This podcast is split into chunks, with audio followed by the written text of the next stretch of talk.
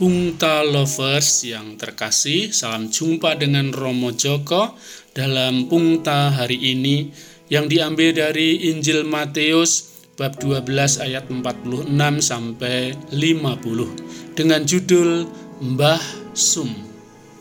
Ketika tinggal di Pasang Surut, Palembang, orang tua saya punya tetangga namanya Mbah Sum.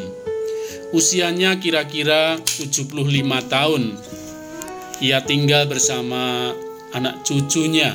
Setiap hari, Mbah Sum hanya di rumah saja karena sudah tua. Dia tidak bisa bekerja di ladang atau di sawah. Badannya kecil, kurus, pendek, dan sudah lemah. Ia menderita sakit dan hanya tidur di rumah saja. Ibu saya tiap pagi merawat Mbah Sum Ibu datang ke rumahnya untuk memandikan dan membawa makanan apa saja. Setelah memandikan, ibu menyuapi Mbah Sum. Setelah selesai merawat Mbah Sum, ibu kembali pulang ke rumah. Suatu kali Mbah Sum berkata, "Nak Sri, matur nuwun sanget nggih, keroyo-royo ngopeni wong tuwa sing lelaranen iki." Nak Sri, terima kasih ya mau repot-repot merawat orang tua seperti saya ini yang sakit-sakitan.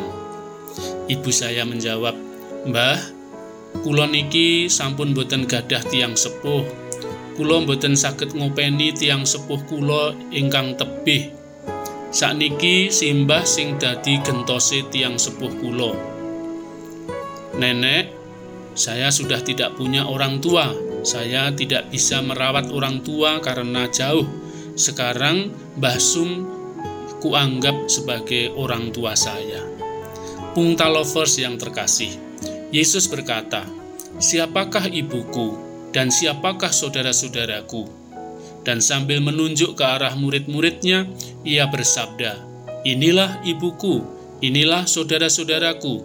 Sebab siapa pun yang melakukan kehendak Bapakku, dialah saudaraku, dialah saudariku, dialah ibuku.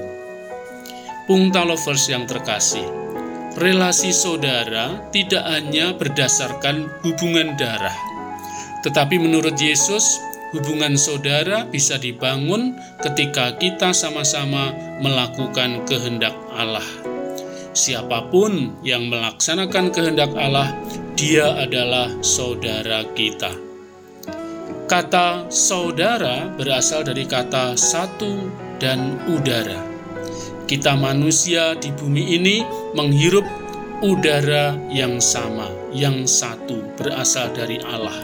Bahkan binatang dan tumbuhan-tumbuhan yang hidup juga adalah saudara kita.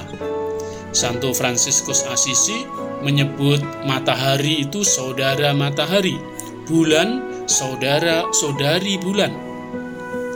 Hubungan saudara tidak dibatasi oleh pertalian darah, juga bukan karena satu agama, etnis, suku, atau adat budaya, tetapi siapa pun juga yang melaksanakan kehendak Allah, dia adalah saudara kita.